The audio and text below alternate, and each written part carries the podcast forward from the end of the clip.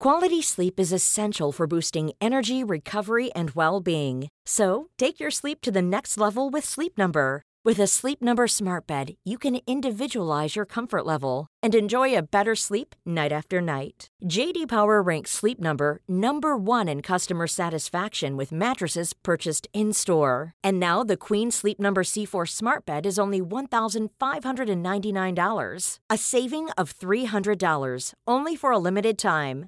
For JD Power 2023 award information, visit jdpower.com/awards. Only at Sleep Number stores or sleepnumber.com. Say hello to a new era of mental health care. Cerebral is here to help you achieve your mental wellness goals with professional therapy and medication management support. 100% online. You'll experience the all new Cerebral Way, an innovative approach to mental wellness designed around you. You'll get a personalized treatment plan from a therapist, prescriber, or both in a safe and judgment free space. Your cerebral therapist or prescriber will outline a customized plan with clear milestones along the way so you can get to feeling your best. With Cerebral, you're not alone in your mental health journey. We're here to empower you to live a fulfilling life. So take that first step towards a brighter future and sign up today at cerebral.com slash podcast and use code ACAST to get 15% off your first month. Offer only valid on monthly plans. Other exclusions may apply. Offer ends July 31st, 2024. See site for details. Eh, ja, men varmt välkomna alla lyssnare till eh, första riktiga avsnittet Ja. av AT-läkarna. Kan man säga. Vi har ju spelat in ett avsnitt som var ett slags pilotavsnitt. eh, och nu är vårt första avsnitt med en eh, specialist med. Förlåt men Vi kör om. Gör det. jag blev så dålig. Nej men Ankati, vill du starta upp? Kan jag? Jag känner att eh, vi, vi kör om den där starten. Okej, Ja. jo, då kör jag en klapp och sen Ja. så kör vi. Bra. Hej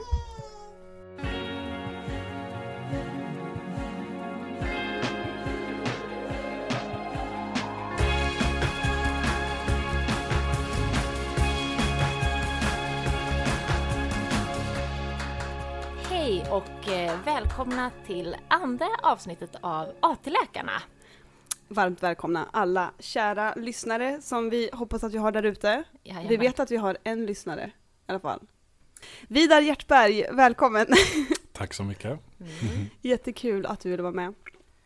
Vi frågade Vidar i förrgår om, om du ville vara med.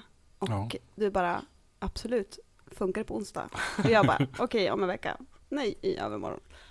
Så att Ann-Katrin och jag fick bara hem, öppna kirurgiboken och typ läsa en kvart innan vi blev avbrutna. Ja, Ja. så är det. Så att ehm, förlåt oss våra skulder och eh, lär oss allt du kan, Vidar. Absolut, det kommer att gå ganska fort. Det tror jag inte. Men du är ju kirurg. Ja, Mm. Vill du berätta lite kort bara? varför jag blev kirurg? Ja.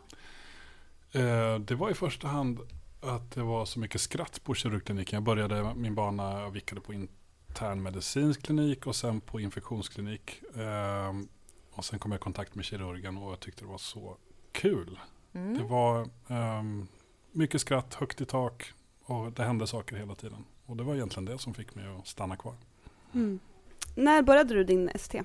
Eh, Jag började den 2007, det är tio år sedan, Mm. januari. Jag inledde starkt med att vara föräldraledig. Min första, mitt, mitt första barn föddes då. Mm. Mm. Ja, Just det. det är så vi kör vår AT.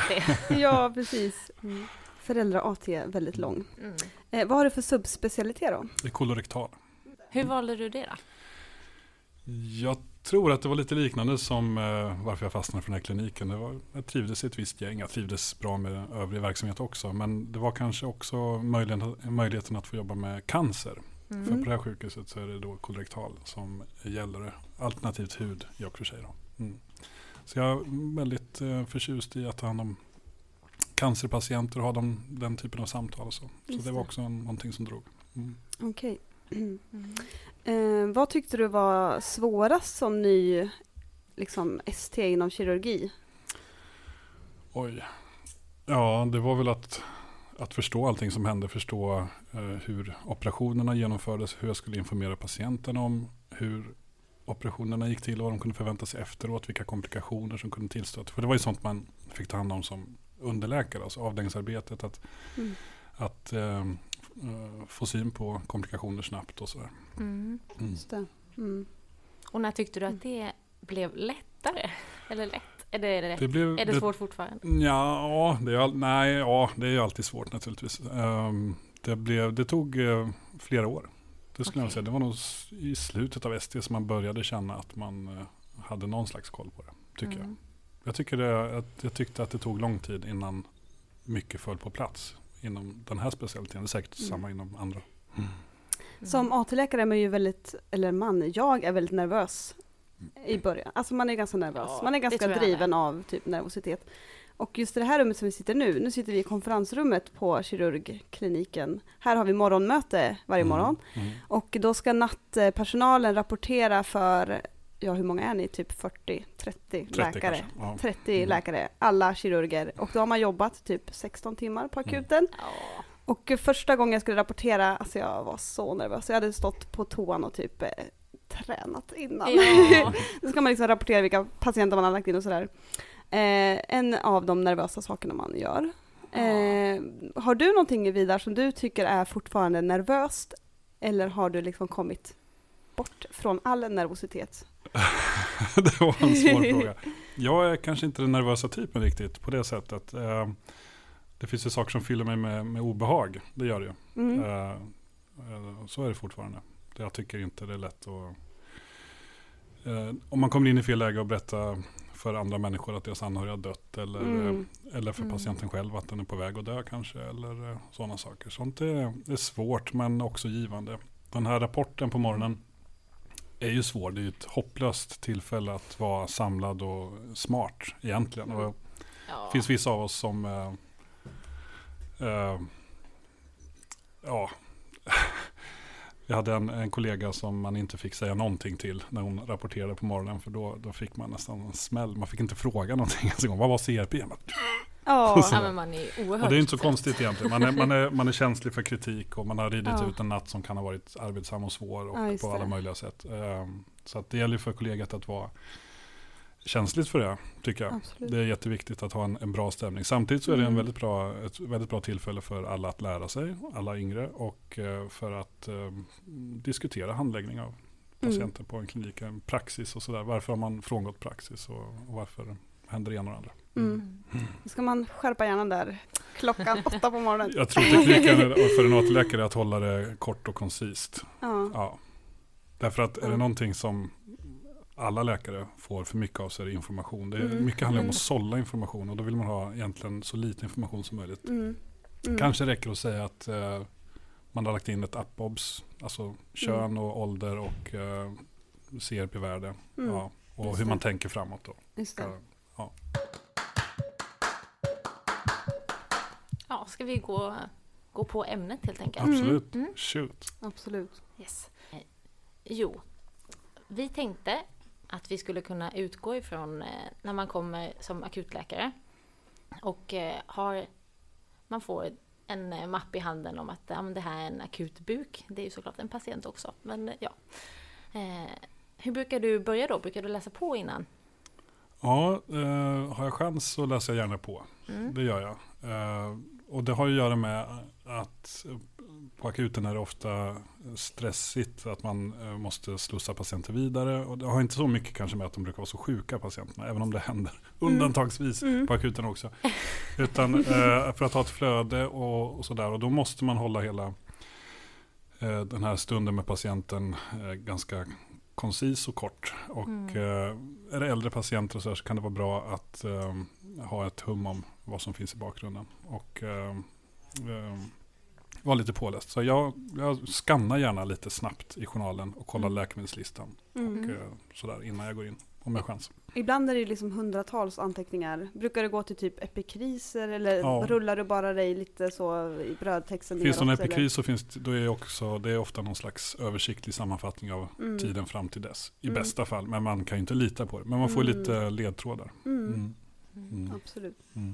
Så du läser på lite grann om Mm. du har tid. Mm. Läkemedelslista Mm.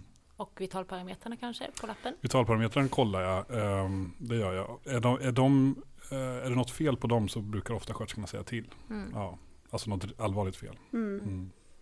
Men det är klart jag kollar det. Mm. Ja. okej, nu har du kollat det säger vi. Och så kollar jag ål- ålder och kön. Okej. Mm. Mm. Men det går ju snabbt. Ja. Och sen när du går in till patienten då, Mm. eh, ja, hur går det till liksom? Hur, eh, vad har du för system? Oj, ja. personlig fråga. Alltså jag, jag, man jobbar ju mycket ensam som läkare. Ja. Just det här mötet ni pratar om eh, är det väldigt få andra doktorer som ser. Mm. I och för sig ni AT-läkare Mm. eh, hänger med Mm. eh, emellanåt. Mm. Eh, hur gör jag? Eh, jag det, det första jag gör är att försöka skapa en kontakt med patienten. Mm. Eh, och eh, hälsar naturligtvis.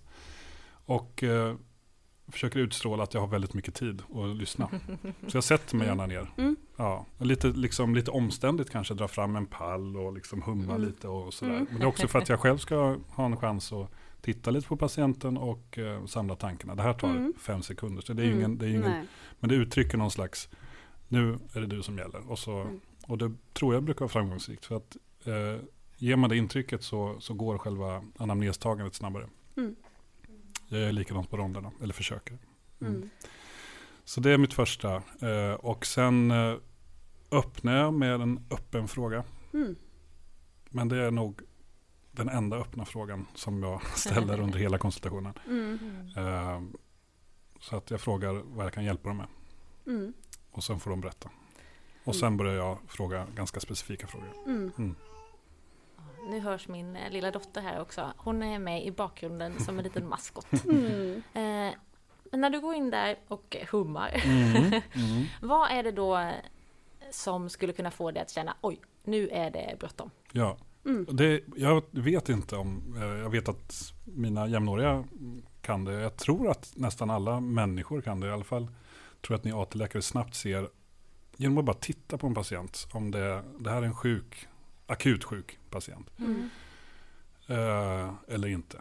Det går, ju, det går ju på en sekund Mm. nästan. Sen, sen kan det ju, liksom på någon som verkar opåverkad så kan det ju visa sig vara att de har en, en svår sjukdom. Men, men, men eh, genom att titta på dem ser de eh, bleka, andfådda ut, eh, svårt smärtpåverkade. Mm. Eh, och sådana. En del ser man ju på dem att de är i princip döende. Mm. Eh, så att, men det, sånt eh, ser man under den där fem sekunders. Mm. Och det är ett Mm. jätteviktigt intryck, Just det. upplever jag. Mm. Och om du ser där framför dig att det här, nu är det en patient med liksom dåligt allmänt tillstånd. Ja. Liksom, så säga.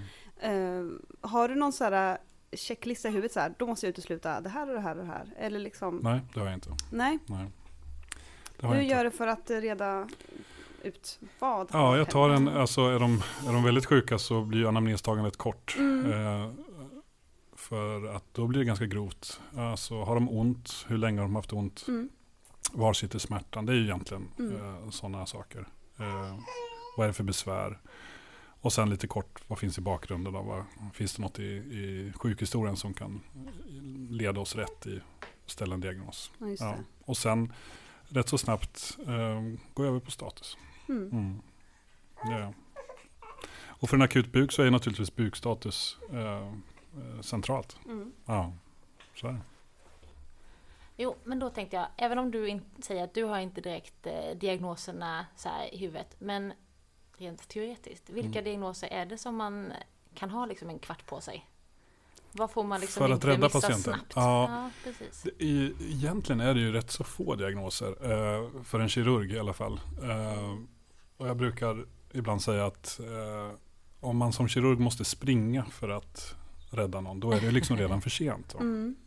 Det är inte, så är det ju inte för narkosläkare och eh, obstetriker och eh, kardiologer och, så liknande, och sådär. Va? Men är, är det det det hänger på, då är det faktiskt för sent. Va? Mm. Då har de börjat svikta i alla funktioner och då är döden nära. Så att, alltså, vi hinner inte operera. Det, alltså, att, Mm. om det nu är det, det, det vi har att erbjuda som kirurger så, så, så måste man ha några timmar på sig. Eller en timme kanske. Mm. Just det. Eh, Men säg att man skulle ha Mm. en timme, då behöver man ju ändå inte ha den timmen på akuten. Man Nej, behöver förstå nej. snabbare. absolut, man vill förstå snabbare. Och ja, det klassiska är ju ett rupturerat aortaneurism. Det är ju det. Mm. Mm. Och om vi nu pratar om de som Mm. inte kommer in som trauma. Va? Precis. Mm. Ja, just nu tänker jag nog, då har vi din kära kollega som ska prata ABCDE. Men nu är vi, precis, teaser. Men eh, nu tänker vi att vi är liksom på akuten. Ja. Ja. Nej, men ett Mm. rupturerat aortaneurism, det, det är ju en typisk sån di- diagnos. Eh, en av få som eh, verkligen, som det är bråttom med. Det är det ju. Mm. Ehm, Och vad tar du då det på? det drabbar ju sällan en 20-åring för det första. Mm. Det kan ju göra det, Marfans syndrom och så vidare. De, de ser ju i sig lite speciella ut. Ehm, ehm, så att jag, jag tittar efter en äldre patient och en kanske kärlsjuk rökande patient. Mm. Eh, kanske i första hand en man. Men återigen, det är bukstatus. Ja. Är de inte jättetjocka så känner man genom att bara lägga händerna eh, alltså mellan eh, xyfoideus och naveln och palpera ner på djupet. Eh, så känner man den pulserande resistensen. Mm. Man känner den här hematomet som det handlar om. Eh, Mm. Det känns där nere. Har ni känt det någon gång så kommer ni Mm. att veta. Ja, det, det går ju att palpera orta på, på er till exempel. Sen är det ju eh, vissa korta anamnesfrågor som kan ge svar på det. Mm. Finns det en anamnes på ett eh, tillfälligt blodtrycksfall Mm. i hemmet innan de har kommit in? Mm. Eh, och det är ju när det rupturerar. Rupturerar det framåt ut i fri bukhåla då dör ju nästan alla hemma. De som rupturerar bakåt får ju tillfälligt lågt blodtryck. De kanske Mm. svimmat. Mm. De får ju en, en, ofta en svår smärta, lite kolikartad smärta i buken med dragning kanske åt vänster flank. Mm. Eh, och kan berätta om detta. De har, de har ont. Eh, och sen min upplevelse är att de ofta har trängningar till defekation om man får säga så. Det här Mm. hematomet trycker sig man. neråt. Det får man. Det här är ändå medicinskt komma saker. Ehm, hematomet kan ju leta sig neråt eh, eh, mot lilla bäckenet och Ja. ge sådana sensationer Okej. också. Då. Mm. Just att- defekation eller till miktion också? Nej, defekation är Ja. min upplevelse. Det här, är, det, här, nu är det, det här är min sanning så att Ja. säga. Det är inget, eh, Absolut. men, men det är lite sådana saker. Framförallt Mm. det här tillfälliga blodtrycksfallet som sen kompenseras. De vaknar till igen. Mm. Eh, och de här patienterna har ju ofta, kanske har de ett lite lågt tryck på akuten. Men Mm. det vaknar och talbara. Kanske är de lite blek, bleksvettiga. Mm. Och lite snabba i puls. Och eh, möjligen har de en anemi då. Om man tar ett kapillärt HB. Vilket jag inte Mm. tycker kanske att man ska göra. Kapillära HB tycker jag inte ger så mycket. De kan vara väldigt... ol- Alltså, De slår på 20 punkter åt båda hållen. Så Det det, känns som att det är Ja. sällan man skulle fria eller fälla på det där Absolut kapillära inte. Nej, nej, nej. Man kör väl ändå liksom. Och det är inte säkert att de är anemiska i, i ett labbprov. Men- HB't var bra så att eh, Ja. det är nog lugnt. Mm, ja. Eh, Så att det är väl lite sådana saker. Ja, Just det. Det, Mm. finns ju, eh, det finns inte en sån praxis på det här sjukhuset. Mm. Men den är inte fel att, eh, för att de här liknar ju ofta ett njurstensanfall. Mm. Eh, Och då finns det på andra sjukhus eh, Vad är det som liknar med njurstensanfallet? Bara så vi... koliksmärtan. Mm, Eller den okej. svåra smärtan som liksom drar utåt ryggen och flanken. På vissa sjukhus så kan man då, har man infört som praxis efter tråkiga fall att eh, ett första gångs eh, njurstensanfall inom citationstecken Mm. Eh, inte får lämna akuten utan att ha gjort antingen ett ultraljud av aorta eller en DT-bös eh, för att utesluta andra diagnoser, inte Mm. just för att det. ställa diagnosen njursten. Då. Mm. Mm. Just det. Men så har vi det inte Mm. här, men det, det ligger en viss sanning i eh, en sån praxis tycker jag. Mm. Mm. Så det var rupturerat aortaneurysm. Mm. Eh, då kanske man kan prata lite om aortadissektion. Det kan man göra. Det är egentligen en internmedicinsk diagnos på det här sjukhuset. ah, Och okej. kärlkirurgisk eh, i viss mån, eller thoraxkirurgisk. Då. Ja, Mm. lite beroende på vart den är belägen liksom. De har ju Ja. ofta en svår smärta eh, högre upp i bröstryggen. Då. Mm. Mm. Och sen kan ju den här dissektionen leta sig ner eh, och stänga av eh, blodkärl till andra organ eller lemmar så att man kan ha olika Mm. tryck i höger och vänster arm och sådana saker. Då. Ja, så är det. Mm. Precis, Men om jag nu har den här patienten framför mig och jag är AT-läkare, då kanske jag också kallar på backup. Men Mm. vad är det man vill göra? Det första jag vill göra är att säkra eh, infarter. Mm. Två infarter så grova du kan. Mm. Eh, Du vill ju ställa diagnosen, så du vill ju ha en DT. Man kan säga så här, man, vi kan eh, Smärtstilla innan. Smärtstilla är aldrig fel. Nej, det är liksom ingen mening för patienten att ha ont. Men, men du kanske vill palpera buken först innan du gör. Mm. Eh, och då är det smärtstillning med morfin i första hand. Mm. Men ultraljudsprov som kanske en akutläkare kan hantera eller en Mm. radiolog så kan man eh, ställa diagnosen väldigt snabbt. Ja. Eller, eller fria för den delen. Mm. Eh, eh, kanske framförallt fria, säga det här är inte ett aortaneurysm som har rupturerat. Mm. Så att, och det kan man ju få till väldigt snabbt på akuten. Mm. Eh, Okej, ja. Ska det sen opereras så brukar kärlkirurgerna ändå vilja ha en DT.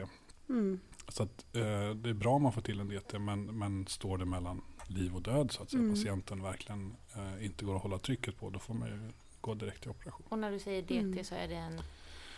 Eh, det är gärna en DT med kontrast i artärfas. Då. Okej. Mm. Mm. Och det har att göra med hur, eh, kanske, ofta har det att göra med hur njurartärerna avgår från aorta. Eh, hur, man, hur de vill bereda sig på ja, hur de ska göra rent operationstekniskt. Då. Mm. Mm. Ja, Nej, men det var ju en av de här äh, som man har i huvudet liksom, eh, Mm. när man tänker allvarliga akuta buksjukdomar. Mm. Eh, perforerat ulkus Ja. kan också vara väldigt snabbt. Eh, Det kan det ju vara. Det, alltså, man kan säga perforationerna överhuvudtaget. Och normalt Mm. sett så är det ju ett ulkus eller en divertikulit Mm. eh, som perforerar. Så har de ett snabbt insjuknande. mm. Ofta. Om det, eh, för divertikuliten eh, så kan den ju vara täckt perforationen och då blir det inte eh, lika hastigt insjuknande och inte lika farligt förlopp heller. Men om vi Mm. tar det ventrikelulkus som perforerar framåt och En täckt perforation. en täckt perforation då är den täckt av eh, oment Okej. ja, och fett och sådär. Så att själva perforationen blir liksom inkapslad. Fekalier går inte ut i buken generellt. Man får inte en generell peritonit utan en Mm. liten peritonit precis i området där perforationen har Mm. skett. då. Mm. Okej. Men Och själva faran med peritonit, är det Ja. liksom att tarmen paralyseras och det blir Nej. liksom... nej, alltså faran med peritonit är ju det globala påslaget av inflammation i kroppen. Ja, mm, Eh, och är man ung och stark så klarar man ju bättre. Är man Mm. gammal och svag så, så är det ju tufft. va.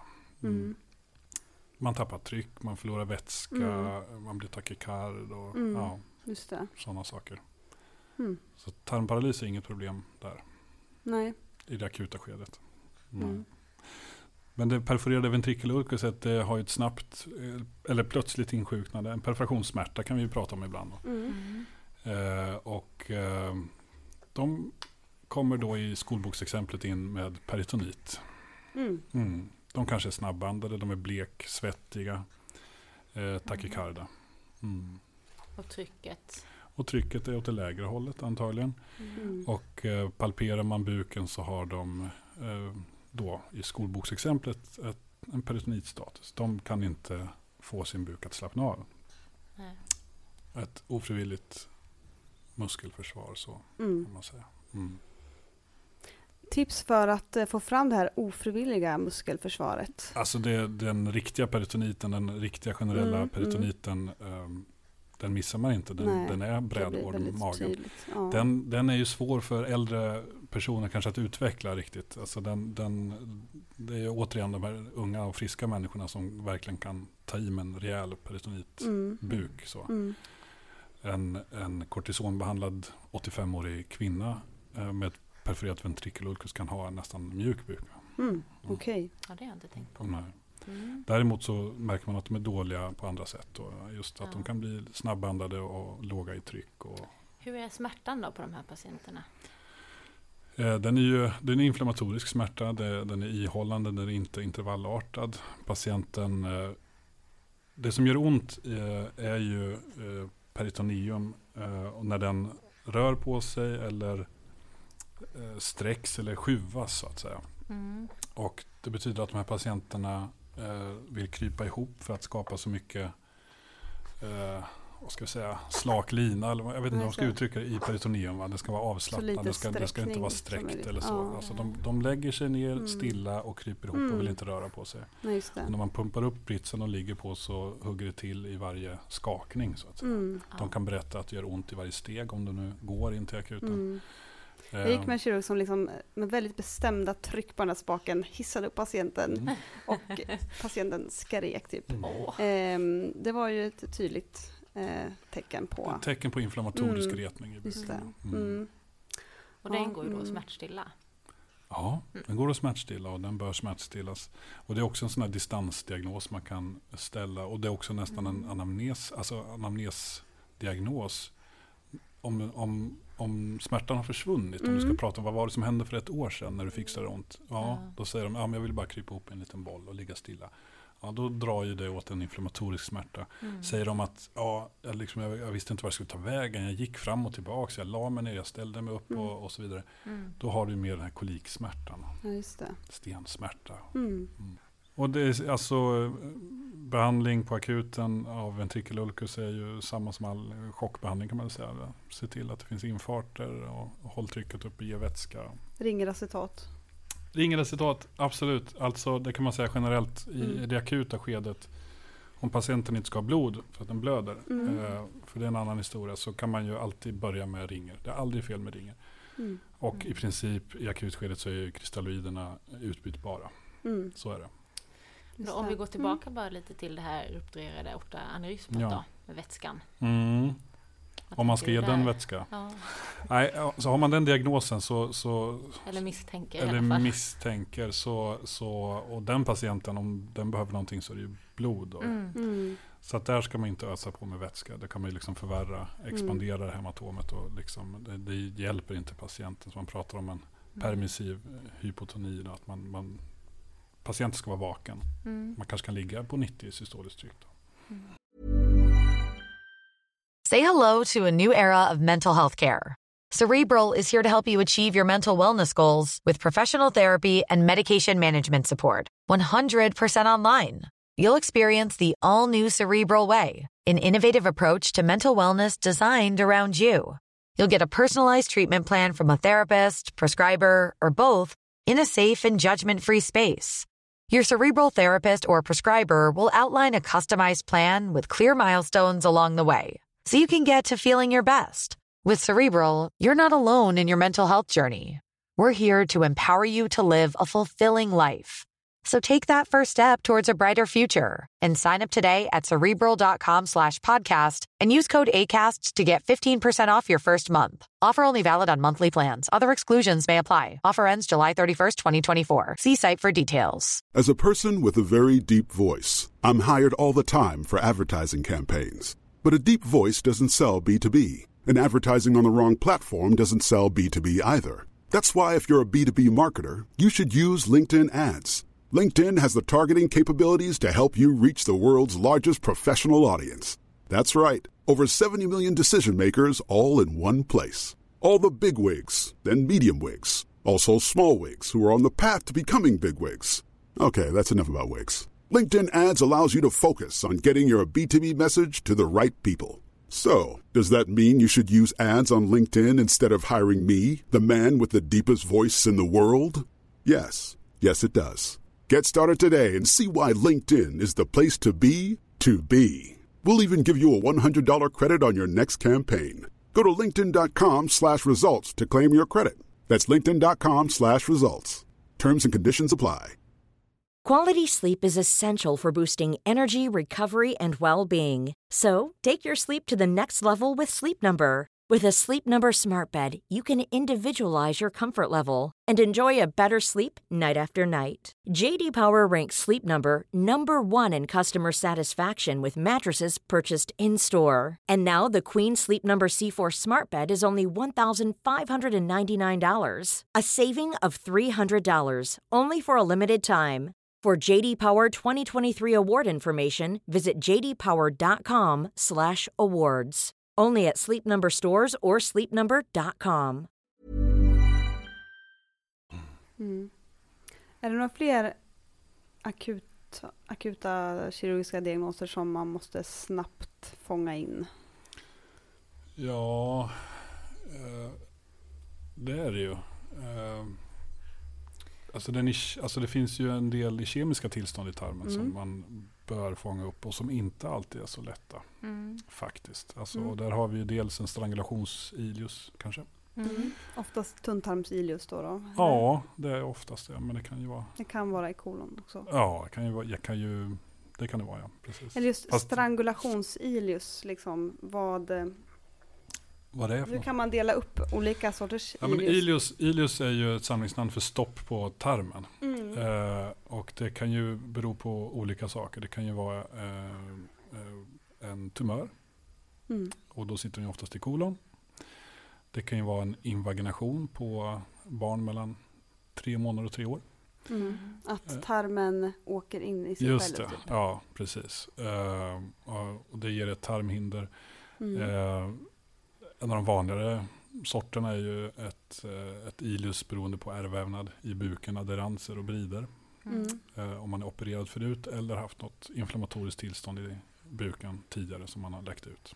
Eller Så bara typ för att man. IBD-patienter är stor IBD-patient. risk. Där kan ju ha det, men IBD-patienter, om man pratar Crohns sjukdom till exempel, Mm. kan ju ha stenoser också på tunntarmen. Mm, där kan ha satt sig en apelsinklyfta eller något Mm. så får de tarmhinder av det. Mm. Och sen har vi ju volvulus. Och då är det cecum eller sigmoideum beroende på anatomin eh, som, som alltså eh, slår sig ett halvt varv runt sin egen axel så att säga. Mm. Och då har det också ett ilustillstånd. Eh, och, eh, men det, det går ju en slags skiljelinje när man får strangulationsilus.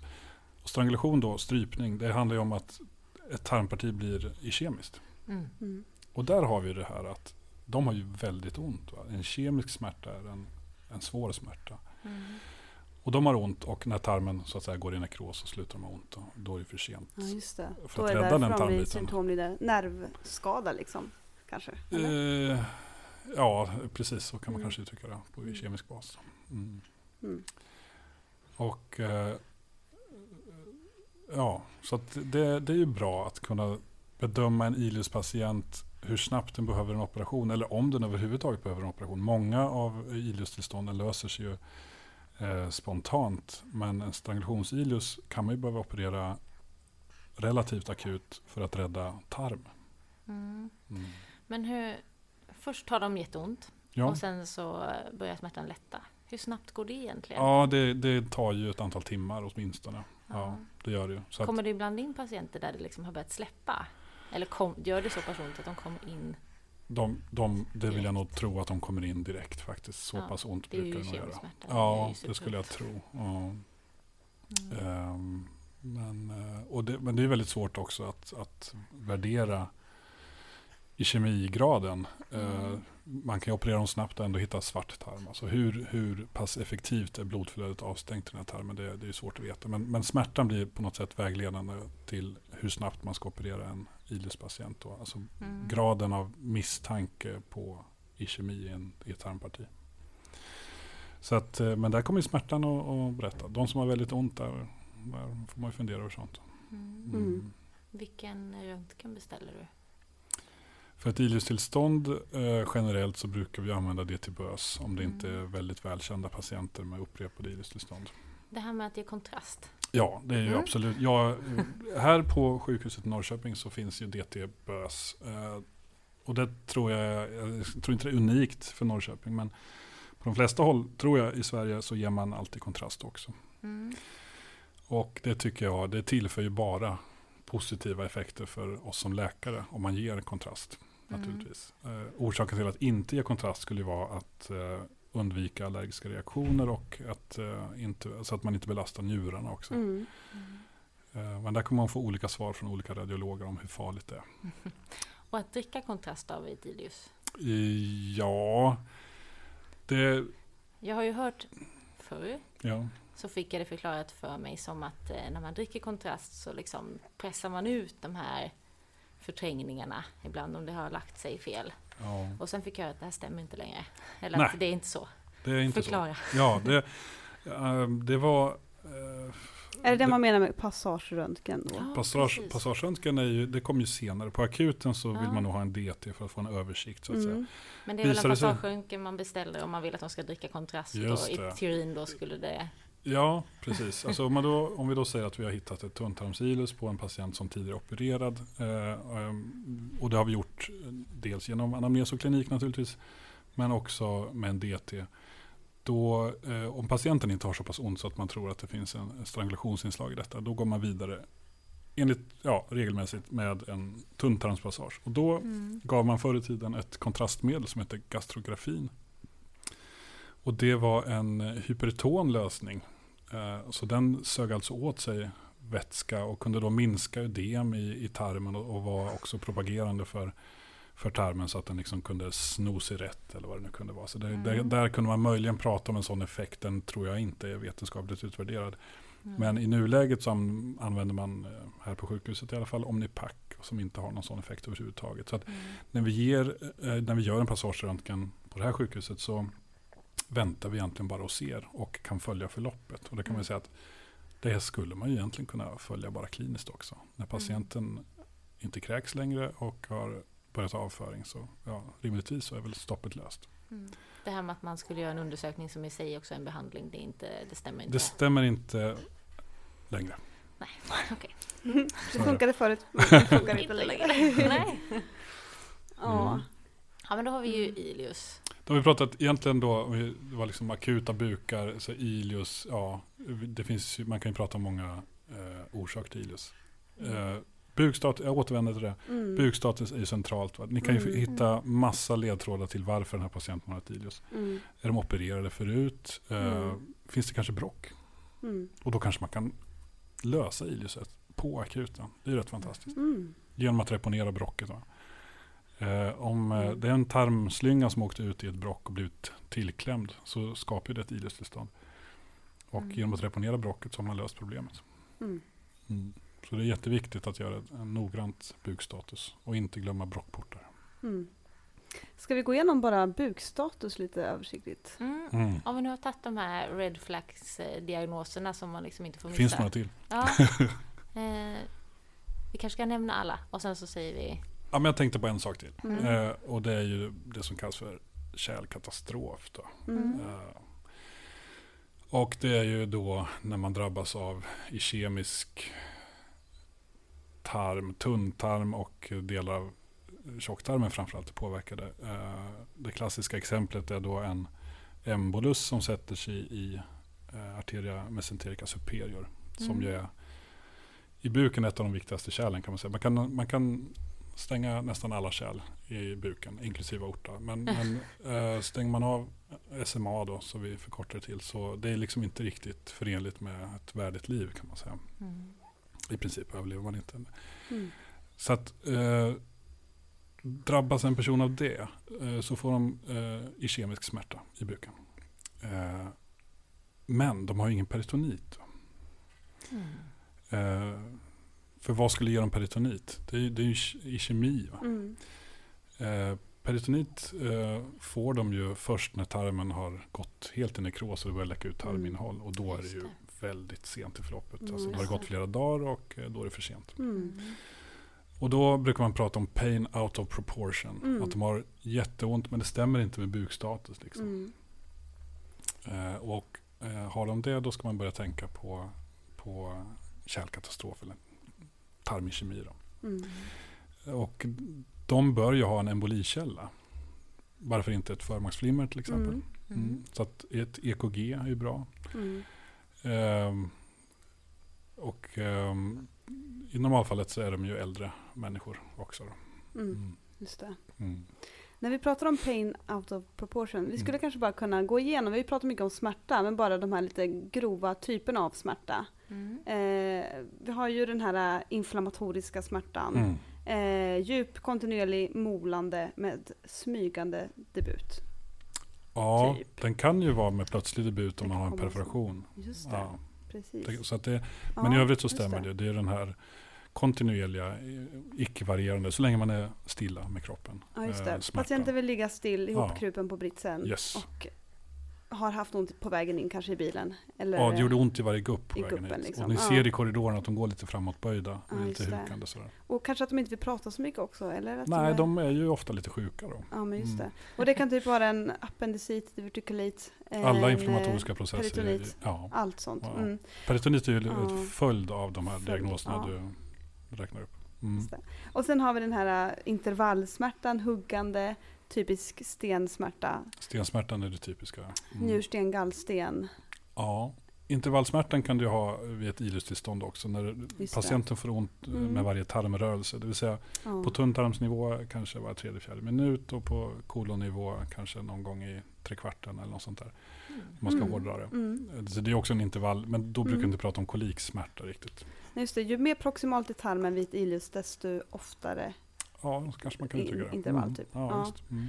Eh, och sen har vi eh, hur snabbt den debuterar. Om det är urakut debut så kanske Mm. man kan tänka typ dissektion.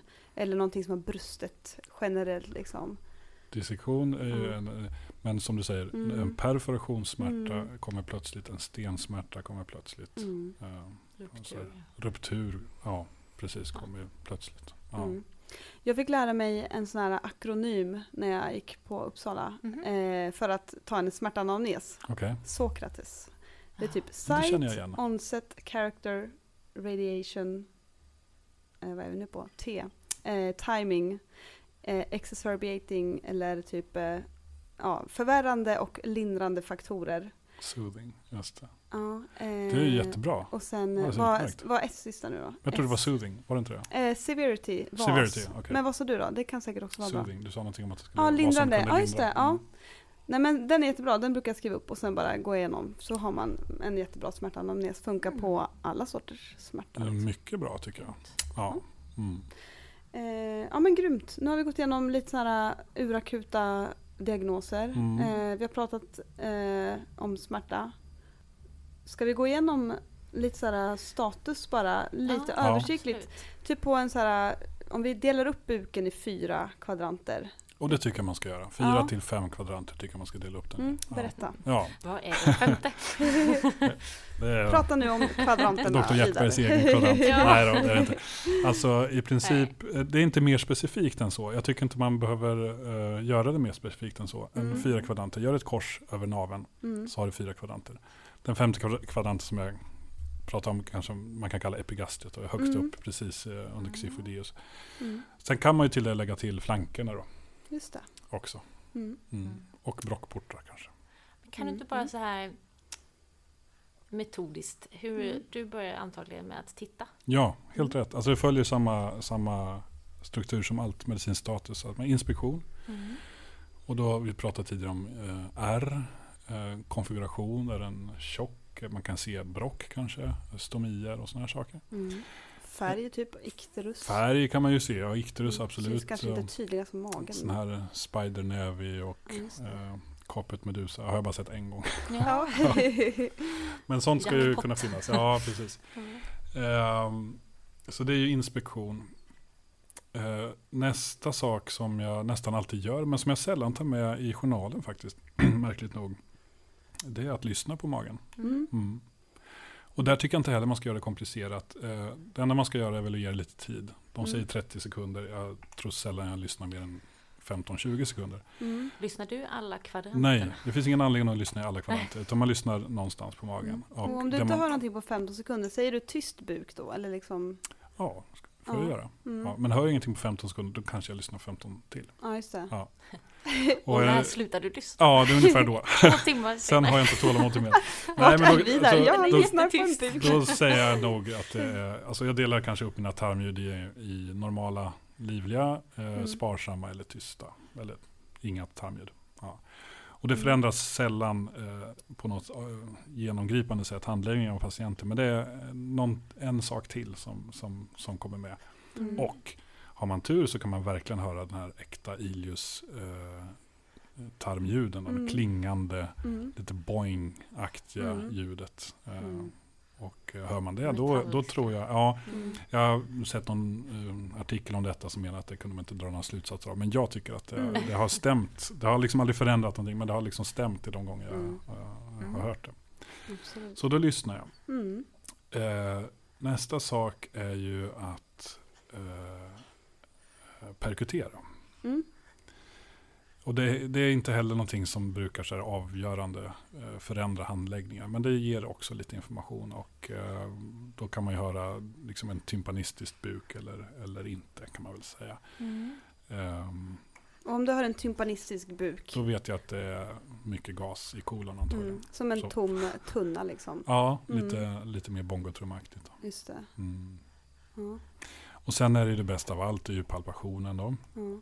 Får jag bara fråga när vi pratar om eh, eh, perkussion. Mm. Det här med att skrapa lite över typ levern. Mm. Ja. Är det, det har jag inte, det är inget som jag använder i mitt rutinbukstatus. Men är Nej. det liksom någonting, vad skulle det kunna ge? Kan du berätta någonting om hur man Ja. gör och eh, Jag har gjort Precis. det ibland mest bara för Ja. så här, att prova. Ja, Men eh, för att svara på din fråga så nej, jag kan inte förklara riktigt varför man ska göra det. Ja, jag fick Ja. det förklarat någon gång, men det är Ja. ingenting som jag sysslar med. Det är inget man behöver göra på akuten kanske så. Nej, alltså jag skulle Mm. tro att det säkert är en, en för den väldigt tränade Mm. kliniken utan tekniska hjälpmedel så kanske kan ge någonting. Ja, Men just det. nej, inget som Mm. jag sysslar med. Mm. Vi går vidare till palpationen. Palpationen. Mm. Ehm, och då har man ju innan dess frågat var patienten har mest ont, så där börjar man ju inte. Mm. nej. Så man tar alla tre kvadranter utom den fjärde där patienten har ont. Mm. Och så palperar jag, jag brukar lägga handen på först och bara vänta lite och låta patienten liksom anpassa sig några sekunder så att de känner att det är okej. Mm. Att jag har min hand där och sen palpera först mjukt och ytligt och se liksom det, krävs det så lite för att de ska få ont någonstans? Mm. Säg att någon har ont i höger fossa och så börjar jag uppe under vänster arkus, palpera lite. Nej, det kände de kanske ingenting på. Så går jag ner till vänster fossa. Eh, och där är det mjukt, men när jag trycker där och liksom skjuvar peritoneum då på höger sida så ja, men nu gör det ont på, du trycker på vänster sida men det gör ont på höger sida. Mm. Det är en Mm. sån här eh, signal om peritonitretning så att, säga, att, att det finns ett Mm. inflammatoriskt inslag i den här Mm. och det är samma effekt då när man gör en släppömhet. Va? Att man, Mm. När man har tryckt in och håller inne, Mm. ja, då har man kanske inte ont. Men sen när man släpper så då, då hugger det till där man har sin peritonitretning. Mm. Och det är det man kallar indirekt släppömhet. Uh, nu ska vi se, indirekt. Jag, skulle kalla det, ja precis. Eh, indirekt Eller? smärta skulle jag säga. Om jag trycker i Okej. vänster fossa och, och, och de får ont i höger fossa, ska jag säga indirekt ömhet. Mm. Släppömheten, då trycker jag höger fossa. Mm. De får ont och sen gör det inte så ont längre. Men sen när jag släpper Mm. plötsligt, då gör det ont. Och då Mm. har vi en släppömhet. Ja, vi pratade om det igår. Man kanske inte då? behöver dela upp det i direkt och indirekt släppömhet. Nej, släppömheten... eh, Antingen har man släppömhet eller inte liksom. Så skulle jag säga. Ja. Ja. Ja. Sen kanske, ja, nej men eh, det känns, för vi försökte komma på hur det skulle kunna vara direkt släppömhet eller indirekt Ja, släppömhet. precis. Vi kom fram till att släppömhet verkar typiskt för peritonitretning. Ja. Eller Jo, men så är det. Ja, det ska Men man har ju leda... ändå sett det tycker jag i journaler. Indirekt släppömhet. Ja, det finns nog Som är att man mycket... trycker i någon Mm. annan Men det, ja men precis, jo men eh, det kanske väl direkt släppömhet. Ja, Släppömheten eller finns antingen har man väl släppömhet eller inte. Exakt, Ja, släppömheten precis. finns nog eller inte. Alltså om, Ja. om man nu tänker sig en appendicit och så trycker man ner vänster fossa och plötsligt släpper. Ja. Då ger det samma effekt som att köra ett väg upp eller att ta ett steg. Va? Ja, det, är det. någonting som Mm. rör peritoneum plötsligt. ja, just det. Och då får man ont. Så det är släppömhet eller inte. Ja. Mm. Mm. Ja, och då indirekt smärta. Mm. Eller direkt smärta. Mm. Ja. Mm. Och sen finns ju mycket finlir som, där jag tycker att det finns eh, stor språkförbistring. Det är det här med defens, Mm, eh, ja. ofrivilligt muskelförsvar eller volontärt mus- muskelförsvar. Jag använder inte de termerna faktiskt. För Mm. att jag, jag tror att vi pratar väldigt... När man, när man Mm. säger sånt så, så missförstår man hela tiden. Mm. Alltså, för mig är det viktiga att beskriva eh, vad ska jag säga, graden av peritonit. Kan man säga. Eller är det en inflammatorisk smärta? Och i sådana fall, var sitter den? Sitter den i hela buken så Mm. drar öronen åt mig lite mer. Men sitter den då i höger fossa hos en ung man så tänker jag att det är säkert en appendicit. Och så vidare. Så det, man, jag tror inte man behöver slänga sig med så mycket termer. Utan allt handlar om att, att karaktärisera smärtan eh, på ett förståeligt sätt. Liksom. Mm. Så defens finns inte med i mina journaler. Mm. Mm. Muskelförsvar. Då, alltså jag, nu låter det larvigt så som specialist. Jag skulle säga att ja, patienten spänner emot eh, eh, lite grann. Skulle jag kanske kunna säga. Ja. Mm. Ja, jag skulle kunna beskriva Mm. på det sättet. Ja. ja, men det är bra. Då förstår Mm. man ju. Ja. Mm. Eh, jag skulle säga avledbar. Då tänker jag då är det kanske inte Mm. Mm. Just det. Mm. Mm. Det är jättebra att avleda inte bara barn utan även vuxna. Mm. Um, Såpbubblor. Såpbubblor. prata med dem, prata med dem, överraska dem, prata om något helt annat som Mm. de inte förväntar sig. Eh, samtidigt som du palperar. Framförallt gamla Mm. människor Ja. kan man göra så. Va? Och bra tips, ha ögonkontakt kanske. Ögonkontakt kan vara bra. Ehm, de måste andas va? Mm. Inte djupt och tungt och inte stötvis. De ska andas in och ut. Mm. Och. Gör det stor skillnad det här med att ha böjda ben och händerna längs med sidorna för Ja, det tycker jag. avslappningen? Ja, det tycker jag. Mm. Ja, framförallt på yngre människor. Alltså eh, under 50 kanske. Just det. Mm, det tycker jag. Mm. Mm. Så du ska inte ligga med benen i kors med händerna bakom huvudet? Liksom. Absolut inte. För att då alltså en, en icke-fet person, eller ja, alla personer blir ju Ja. liksom sträckta i bukmuskulaturen och då är det just det. svårt att bedöma. Men om vi ska gå tillbaka till de här fyra kvadranterna. Mhm. Eh, är det ofta liksom typiskt att eh, ja, vad man hittar för fynd i varje liksom, kvadrant? Om vi tänker typ eh, liksom, eh, gallsten eller vet du det, Kan vi bara gå igenom. Vad sitter var? Alltså det är inte så, tänk, tänk anatomi. Mm. Alltså, nu var du inne på det här Sokrates med referred pain. Det är ju himla kul eh, Mm. tycker jag. Och det, Mm. det är också det är sånt man kan använda. Men, men vad sitter i, i övre högra kvadranten? Mm. Ida? Där har vi övre högra, där har vi gallblåsan, Ja. vi har levern. Ja, Eh, ja, sen har vi ju eh, tarmar. ja tunntarmar och eh, precis, tunntarmar finns lite överallt kan man säga. Så att, Ja. ja. det är helt rätt.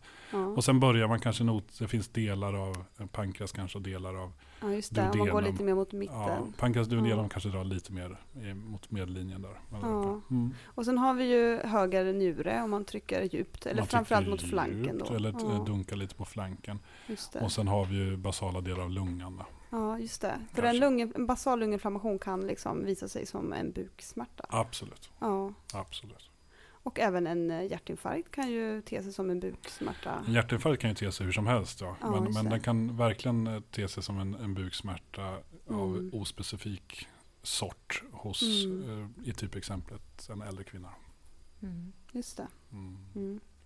Så alltså, vi tar det bara översiktligt så är det hö, högra kvadranten. Vänster kvadrant är ju sällan folk har ont i då. Mm. Eh, Mm. Där har vi ju mjälten på djupet. Eh, delar av ventrikeln eh, sticker Mm. fram under eh, eh, revbenskanten där. Eh, de här inom citationstecken gastritpatienterna, de som på något sätt kanske har ont i esophagus nedre del och ventrikeln som vi gör sån här gastric cocktail till. De kan Mm. ont där, eller i epigastriet snarare. Då får du förklara gastric cocktail. Gastric cocktail är en mm, liten snaps som man blandar på lokalbedövningsmedel och eh, antacid, alltså syra eh, neutraliserande. Mm. Mm. Mår de fint sen? Och den verkar ju bara lokalt så då kan man ju göra någon slags ex juvantibus eh, där. Mm. Men lita inte för mycket på det, men det kan vara bra. Mm. Just det. Det var övre vänstra Mm. kvadranten. Eh, Drar vi oss neråt den nedre vänstra kvadranten, vänster fossa. Eh, eh, vanligaste eh, smärtan som har med någonting på riktigt att göra är väl kanske en divertikulit. Mm. Mm. Inflammatoriska smärtan. Mm. Mm.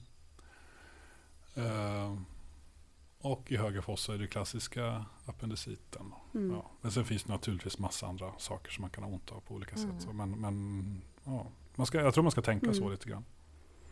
Och sen kan man lägga till de här eh, referred pain, alltså någon slags härledd smärta. Eh, och där finns det ju Just några, Mm. just gallan är ju klassisk, men som kan göra ont upp i, i skuldra och bak i ryggen och, till exempel. Mm. Är det båda skulderna då eller är det typiskt den ena sidan? Jag skulle inte, det blir mer högersida, men alltså jag skulle Ja. inte dra några stora slutsatser. Nej, men det är också så här ytterligare Mm. en liten pusselbit. Mm.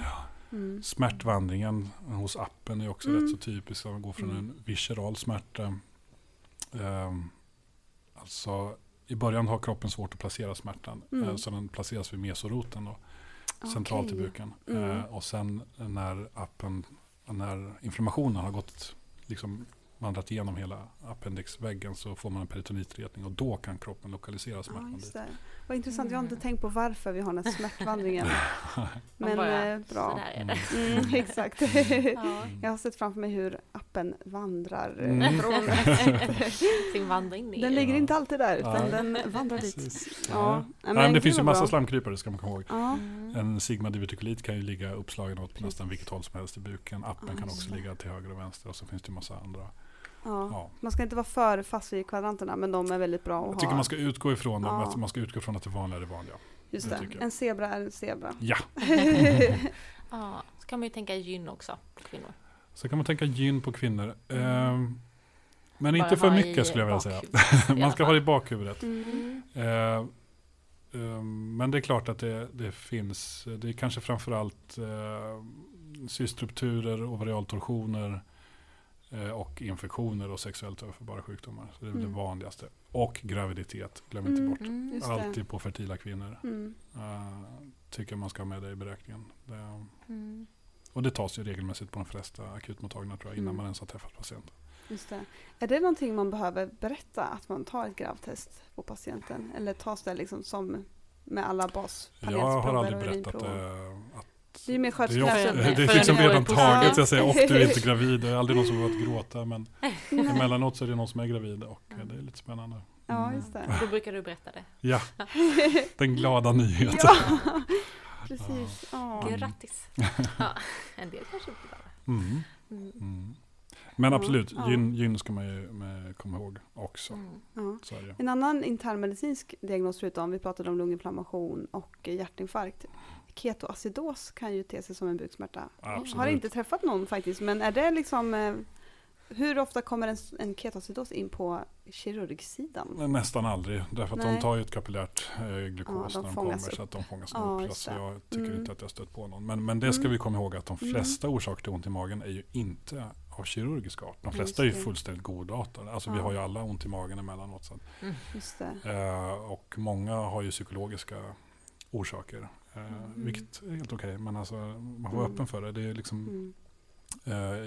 Det gäller att sålla ut de som vi eh, kan behandla kirurgiskt på något sätt.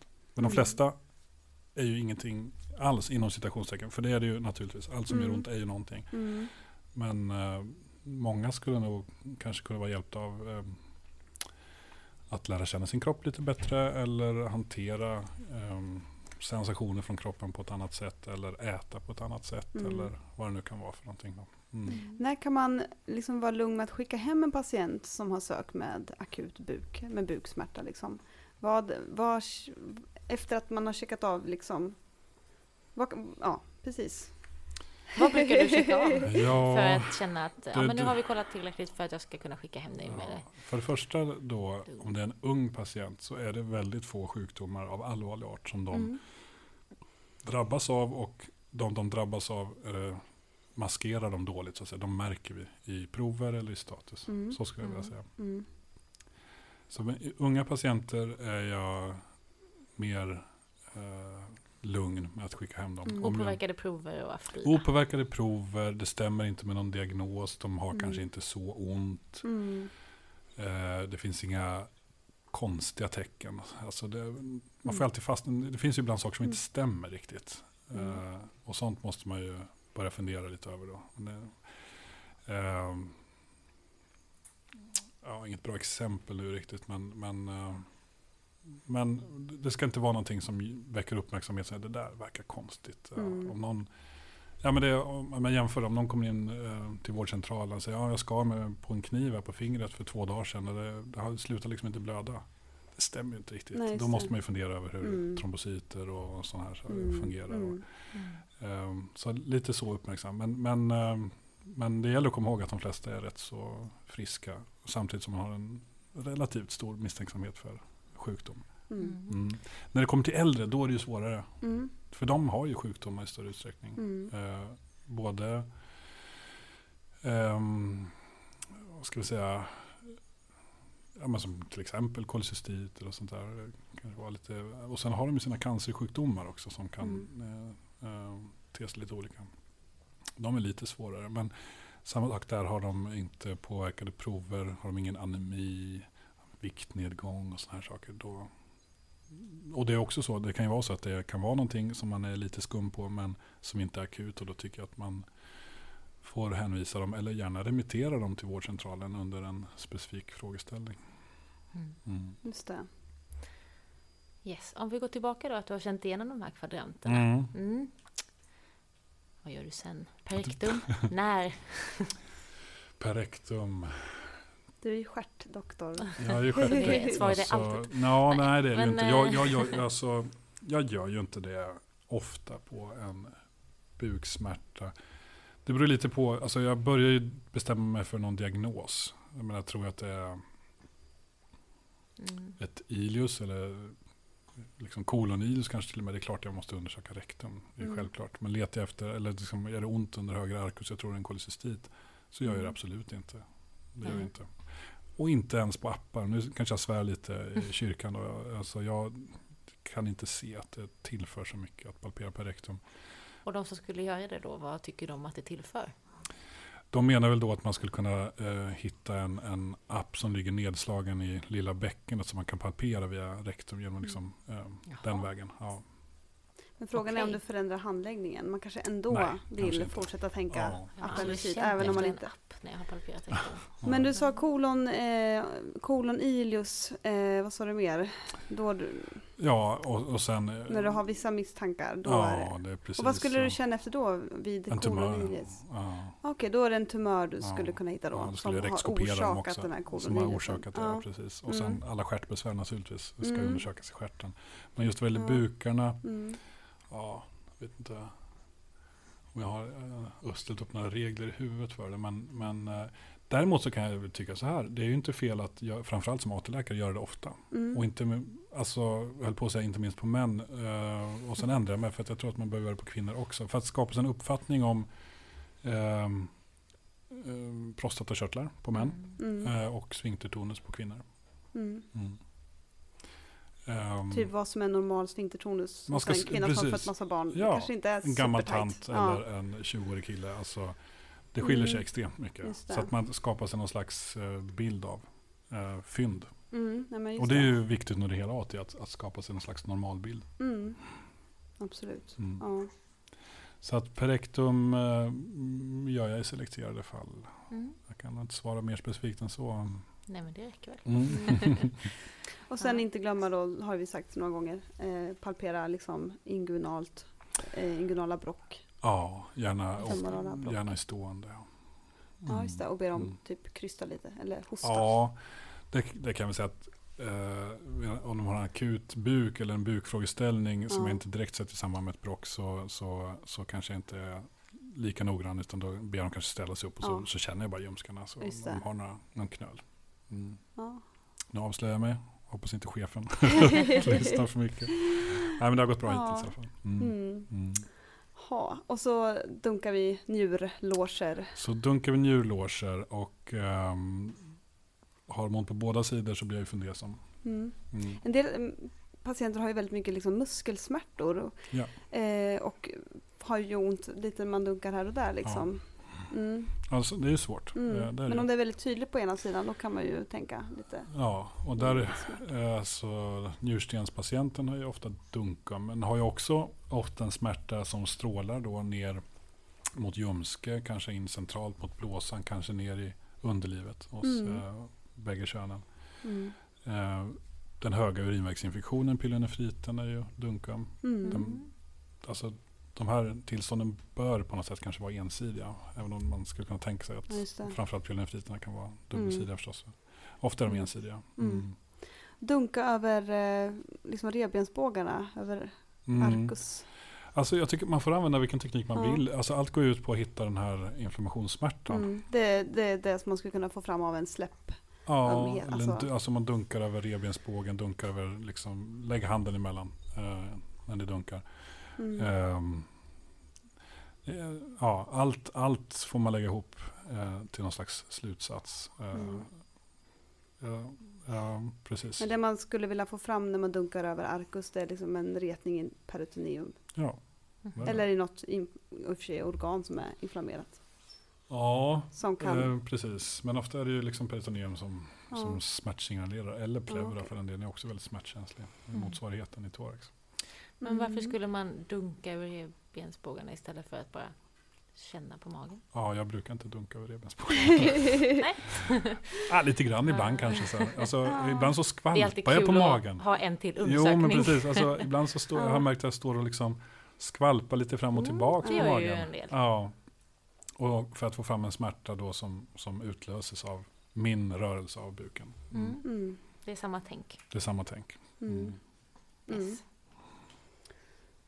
Ja, nu har vi pratat Mm. status kanske färdigt. Ja.